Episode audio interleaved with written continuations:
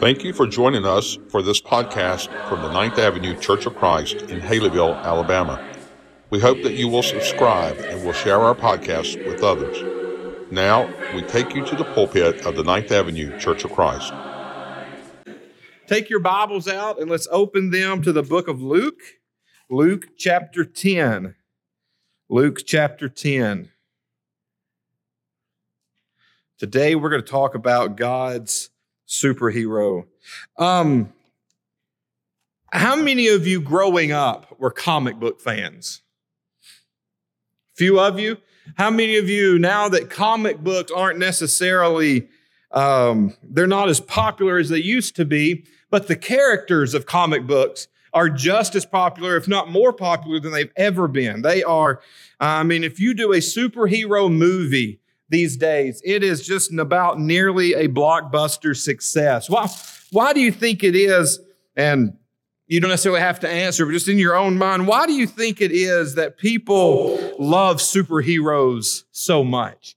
Is it because uh, of the the, the special abilities that they have? Is it because of their, for many of them, the moral compass that they have that regardless of what goes on and what happens around them, even though they may struggle with a decision, they seem to usually always um, do the right thing. Maybe it's that idea that despite the challenges, the good guy seems to always win. I, I don't know what it is, but for whatever reason, we love, or our culture does, loves the idea of superheroes. But as we think about those type of things, as you think about maybe whoever your favorite superhero may be, whether you're reading a comic book, whether you're watching a movie, when that book is over or when that movie is finished and you go home, how many superheroes are at home? None. There are none at home. But as we open up our Bibles today, we're going to find a what you could call a superhero, but it's someone that you wouldn't expect. It's someone that you wouldn't pick. It's not the guy that you would say is going to be the hero of the story if you just list out the characters in the story. But isn't that the way Jesus does things? Isn't that the way that Jesus does things? That Jesus always has a tendency to find the guy that no one else thinks can be successful, to find the guy that no one else thinks can, can be um, predictable, that can be purposeful in ministry. And he says, that's the guy that I'm going to use to make a difference. And in this particular story, he did. So as you open up your Bible, I want you to kind of follow with me just a little bit and, and kind of set the stage a little bit for what's going on. Uh, the chapters 9 and 10 of the book of Luke give us what you could call an outline for Christian ministry, things that we have to be and are supposed to be for the cause of Christ. And uh, at the very beginning of, of kind of the day, if you will, or of chapter 9 that we see here, Jesus is going to send out, is going to send out his 12 apostles. And he's going to give them kind of some, some abilities and a mission, if you will, to go out and drive out demons and to preach the truth. He's also going to do that again with a, with a larger group, um, the, the group of 72 as we begin the book or the chapter 10 here. And one of the things that I see here that I want you to kind of grab onto is that we are to be ambassadors for Christ, okay? We are to be ambassadors for Christ. And he sends these guys out and he says, I want you to go out and I want you to use this, this spiritual ability to drive out demons. And I also want you to go out and preach the word of God and, and speak the truth of about God. And if nobody wants to have anything to do with you, you just leave that town. He says, you know, go in. He says, don't take anything with you. Basically, have faith that God's going to take care of you during this particular ministry that he was sending them on. So can you imagine for a moment, imagine for a moment, first it's the 12 apostles that are kind of sent out, and then it's this larger group that's sent out. Imagine the excitement when they come back and everything going on around them is, is, is just, I mean, it is a mountaintop spiritual experience. And everybody was excited about the things that were going on. And then, and so, so remember that because we're going to come back to that thought. Then you, then you move on to our particular story of the Good Samaritan today. And we have the idea that part of our ministry is we are neighbors to one another. And then as you go on to the last story in chapter 10, you see the story of Jesus in the home of Mary and Martha. And as we'll talk about very briefly here in a few moments, you see that it is our job to be worshipers to God to be worshipers to God. So as this story is going on, as this story, it's not really a story, as, as this time, this, this moment in the life of Jesus is going on, Jesus has sent out these 12 men, followed by these 72 men, and they're doing all of these miraculous things. Now, just think about it for a second from this particular view. How awesome would it be to watch somebody perform a true miracle? How cool would that be? To watch Jesus walk up to a blind man and actually heal him. How many of you would just stand there in awe and just be like, I can't believe, no pun intended, what I just saw? Now, how would it feel after you've seen Jesus do these things for him to say, okay, guys, now you go do it? How exciting would that be? To, to, to be able to go and do the things that you've seen Jesus do, to heal in ways that you've seen Jesus heal. And they come back and they're reporting to Jesus in this particular kind of instance, and they're telling about all the great things that happened, all the great things that went on. And then, and then, in the middle of all of this excitement, in the middle of all of this excitement, look at verse 25. On this occasion, the reason I wanted you to understand what's going on is because that's the occasion. There's this spiritual high going on in the followers of Jesus. On this occasion, an expert of the law stood up to test Jesus. Now, isn't that just like Satan? Isn't that just like Satan? That in those spiritual high moments, he makes it a point to do whatever he can to tear you down. He makes it a point to do whatever he can to mess you up. He does, he makes it a point to drag you down to his level when you are exceeding in the kingdom work of God. When we get to that place, when we're moving in a forward direction, when we have positive momentum as a church, we need to understand that those are the moments that Satan is going to attack us the hardest. And we just need to be ready. We just need to be prepared. A couple of weeks ago, we talked about the armor of God in our last lesson on the book of Ephesians. That's what that armor is about. So that when those positive things are rolling, when those good things are happening, we can be ready to stand our ground and say, Satan, you're not going to tear this down. And so a teacher of the law stands up and as all these people have gone out and helped people and loved on people and healed people and ministered to people, he looks up at Jesus and he says, uh, Hey, Jesus, what must I do to inherit eternal life? Now, does that question have anything to do with what's been going on? No. He's just trying to throw a wrinkle in all the positive things that are happen, happening. So Jesus knew he was an expert in the law. So what does Jesus do? Jesus turns around and answers the question with another what? With another question. And he says, what is written in the law? Hey, if you if you're if you're the expert, why are you asking me? You tell me what the law says. He replied, How do you read it? He answered, Love the Lord your God with all your heart, with all your soul, and with all your strength, and with all your mind, and love your neighbor as yourself. What's the answer here? What's the answer to, to this grand question of eternal life? He says very simply, you have to learn to what? Say it with me love. You have to learn to love. Not just a little bit, not just some, not just when you feel like it, not with just with those who you feel are lovable. You have to just love. And so that wasn't good enough. That wasn't good enough. Jesus looked at him and says, Hey, you've answered correctly. Verse 28, Jesus replied, Do this and you will live. But he wanted to justify himself. What's the problem in that statement? Was he truly looking for an answer to a legitimate question? No, what was he looking at? He was wanting to justify himself. He was wanting himself to look important. He was wanting himself to look big and bad and impressionable in front of all these people who have just done all these great things through the power of God. He's going to come and try to make himself look good. And so he says, And who's my neighbor? And who's my neighbor? I can just hear the arrogance in that question. Because if he's a true expert in the law, does he know the answer? Yeah, he knows the answer. He's just trying to be a smart aleck in front of Jesus. And that doesn't really work. So Jesus replies, he starts in verse 30. A man was going down to Jerusalem when he was attacked by robbers.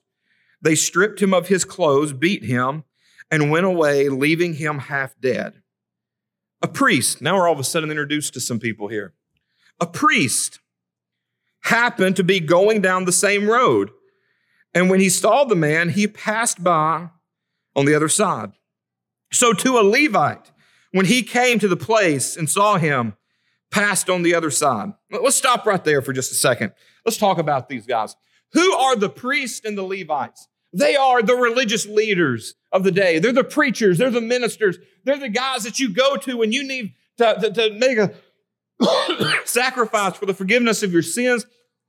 They're the guys when you've got questions about things in your spiritual walk. They're the guys that you go to.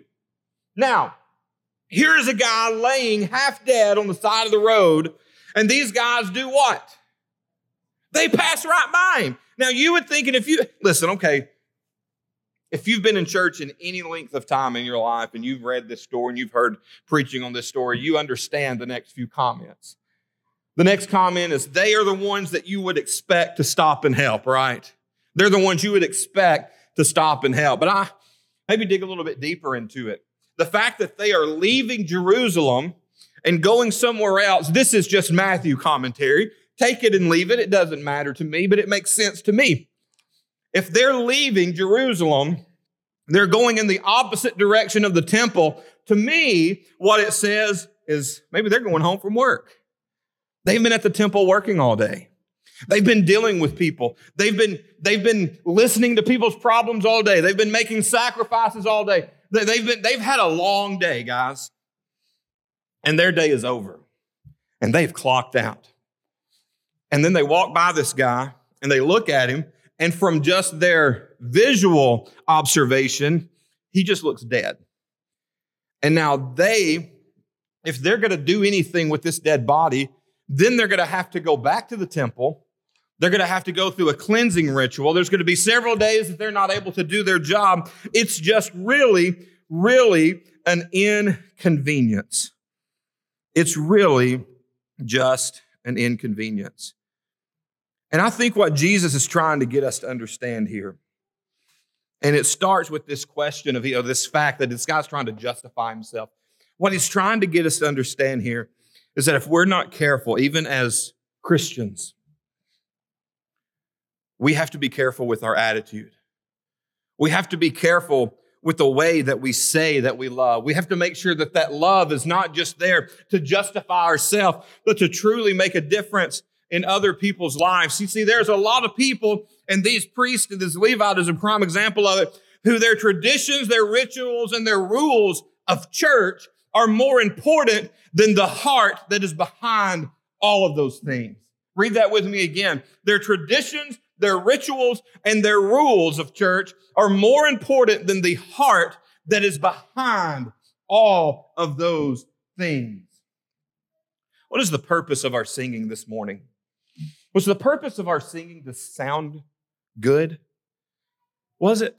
Now, don't we prefer good singing as opposed to bad singing? Well, yeah, that's what we prefer, right? Would it be possible to, to, um, to put so much emphasis on our singing that it just all becomes about our singing being good and not about it being worshipful? You know, our singing is supposed to accomplish a couple of different things. A lot of times when we talk about singing, you ask the question, what's the point of our singing? Well, it's to praise God, and that is true. But there's a second and just as equally important thing that goes along with our singing. And our singing is about encouraging who? Each other. It's about encouraging each other, about lifting each other up. Our singing's not just about God, it's not just about myself, but it's about the other person sitting in the pew in front of you, behind you, wherever they might be. We're supposed to be singing and making melody in our heart and making a joyful noise for God and for other people to encourage them. It's not just about sounding good, but we can make it about that. We can make this worship service so ritualistic that we just might as well not even show up if we forget the heart behind everything.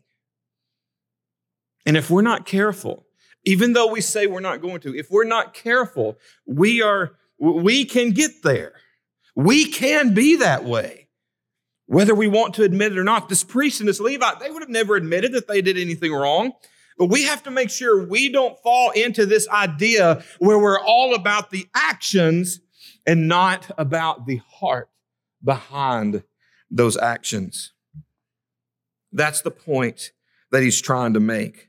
And before the next person walks by, before we talk about the Samaritan, I want us to flip to the back end of this chapter because he's going to make this point again. Go with me to chapter 10 and verse 38.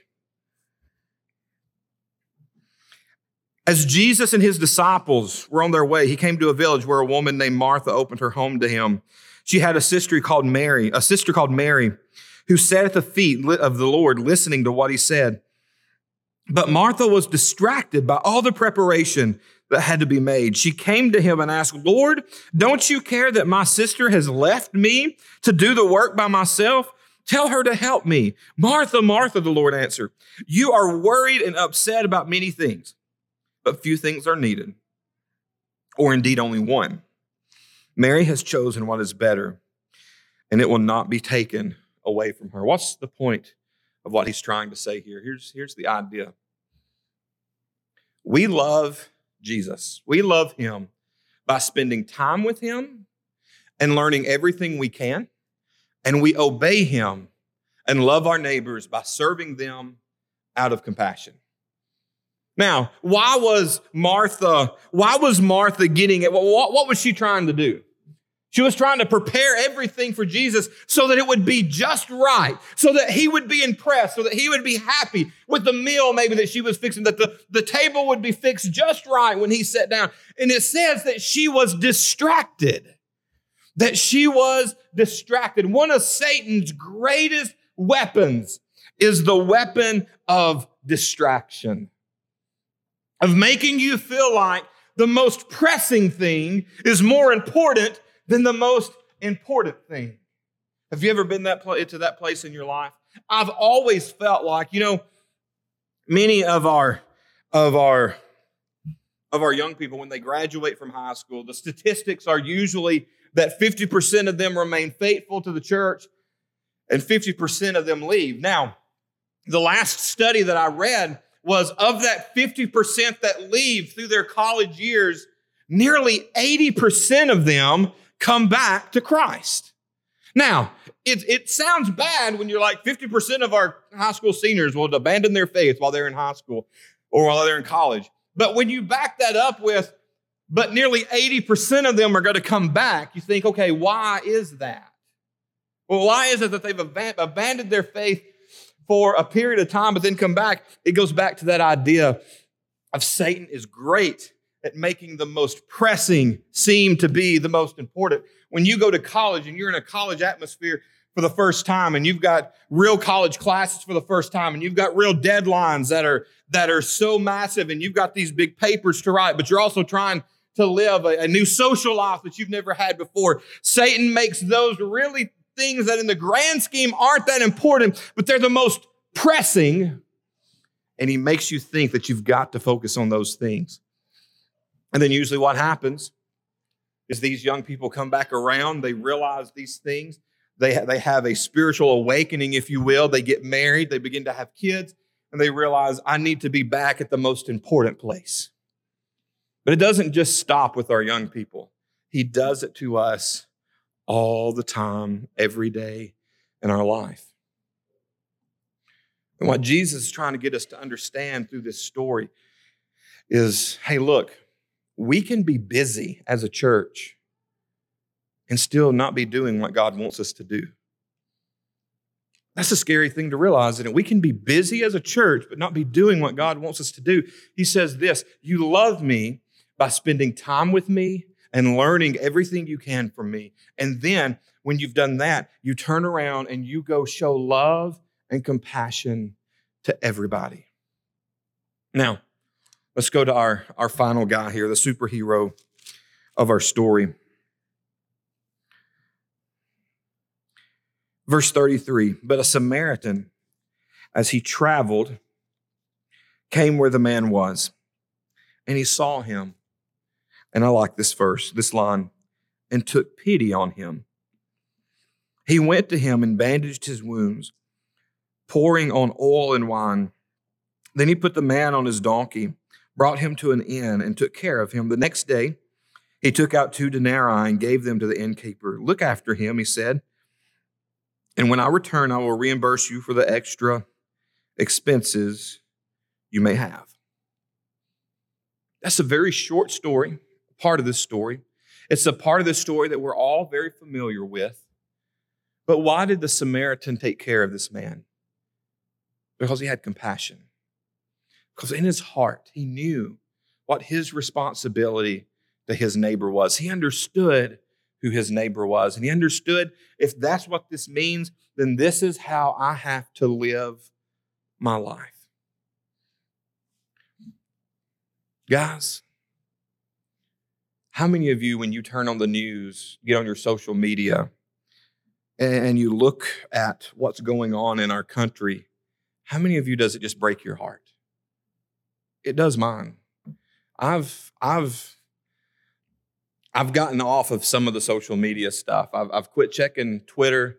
I'm kind of pretty much just on Facebook right now because I'm I'm just I'm tired of it, and I'm tired of the the, the pointless bickering and the the the I don't know if you're supposed to say this as a preacher, but the stupidity of some people on both sides, on both sides. And then I think about the church. And I think about what Jesus says. He says, You are the light of what? Finish the statement. You are the light of the world. When people see us, they should see nothing but love. When people see us, they should see nothing but us having pity and compassion for other people. When people see us, we should set the standard for love. And their only complaint should be that we love too much. Amen.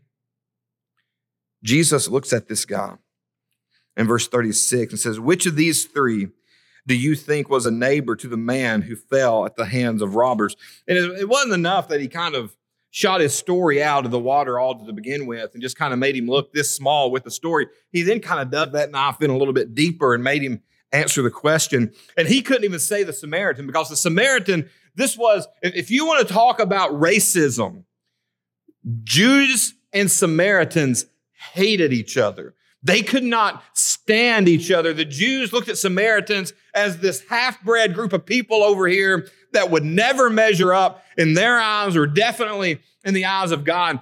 And this expert in the law, he couldn't even say the word Samaritan. He replies, the one who had mercy on him. It cut him that deep. And then Jesus said, Go and do likewise. Go and do likewise.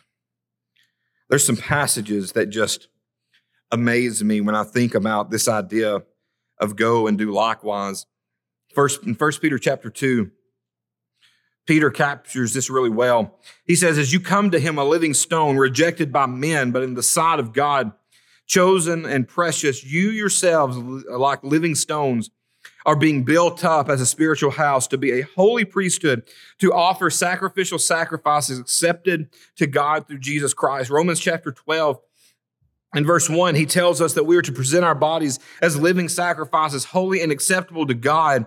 In Romans chapter 15, Paul writes, I have written you quite boldly on some points, as if to remind you of them again, because of God's because of the grace God gave me to be a minister of Jesus Christ to the, uh, to the Gentiles with the primary, with the priestly duty of proclaiming the gospel of God so that the Gentiles might become an offering acceptable to God sanctified by the Holy Spirit. Now, what's the connection between these three verses and the last thing that Jesus says here of go and do likewise? We are the priesthood of the kingdom of God. We are the, the, the priests. We are the Levites. We are the people that should be making a difference. And what I hope and what I pray is that when people pass by our building, when people see this physical representation of this spiritual church, I hope that they think there is love in that place. There is forgiveness in that place. There is hope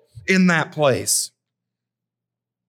And my challenge to you this morning is the same challenge that Paul and Peter gives, and most importantly, the same challenge that Jesus gives. I challenge you this week to go and do likewise. When you have a moment, when you see the opportunity to stop and to give love to a situation, when you see that moment where there's a lot of, of challenging things going on and you can give a little bit of love, make sure you give, don't walk away. Don't be afraid. Simply share the love of God. Go. Seems to be a favorite word of Jesus. Go and do likewise. Go and make a difference everywhere you are. Let's close with a word of prayer this morning. God, I thank you for an opportunity to share this great story as we move through some of our favorite parables, God. It's so easy for us to it's so easy for us to hear these stories and to think that I've heard them, I know them, there's nothing new I can learn from them, but God, help us to just open our hearts to these familiar stories and to realize that they still carry a powerful message. And maybe today, more than ever, this story of the Good Samaritan is something that we need to be reminded of. That as a church, God, we should be a beacon of hope in Haleyville. This should be a place that we make a difference. We should be defined by the love that we show. And help us to be that church, God. It's not always going to be easy. It's not always going to be the popular thing. It's not always going to be people's favorite thing. But God, you never called us to be popular. You never called us to the easy things. You just called us to follow you. And today you say to go and live this life and help us to live this life, God. God, I pray for those that need you in a spiritual way this morning, those that need to let go of the sins that they're harboring, that they're holding on to. Help them to let go of those things this morning and turn those things over to your forgiveness and your grace, knowing that you'll wipe their, their slate clean so that they can begin a fresh life, God. And if they need to have their sins washed away this morning, simply obeying your words of believing and be baptized, that they will be saved. Help them to understand that and know that, God, that they can have a salvation relationship with you this morning. Thank you for Jesus not just for his stories, but most importantly for his sacrifice. May we always look to you and to that moment and live a life worthy of it. It's in your son's name we pray. Amen. If there's anything you need this morning, come as we stand and as we sing together.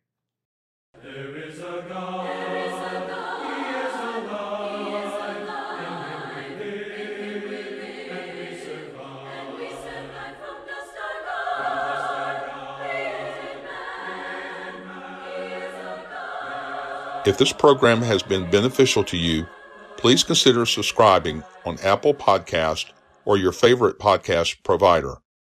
Also, we'd love for you to leave us a five-star review, which will greatly assist us in getting the message of God's love and salvation to others. We'd love even more for you to join us in person. We are located at 2309 9th Avenue in Haleyville, Alabama. Our Sunday worship services are at 10:30 a.m. and 6 o'clock p.m. with Bible classes on Sunday mornings at 9:30 and Wednesday evenings at 6:30. You can also check us out on Facebook, Instagram, and Twitter. Be sure to join us again, and until then, remember, we are a Church of Christ caring for our community.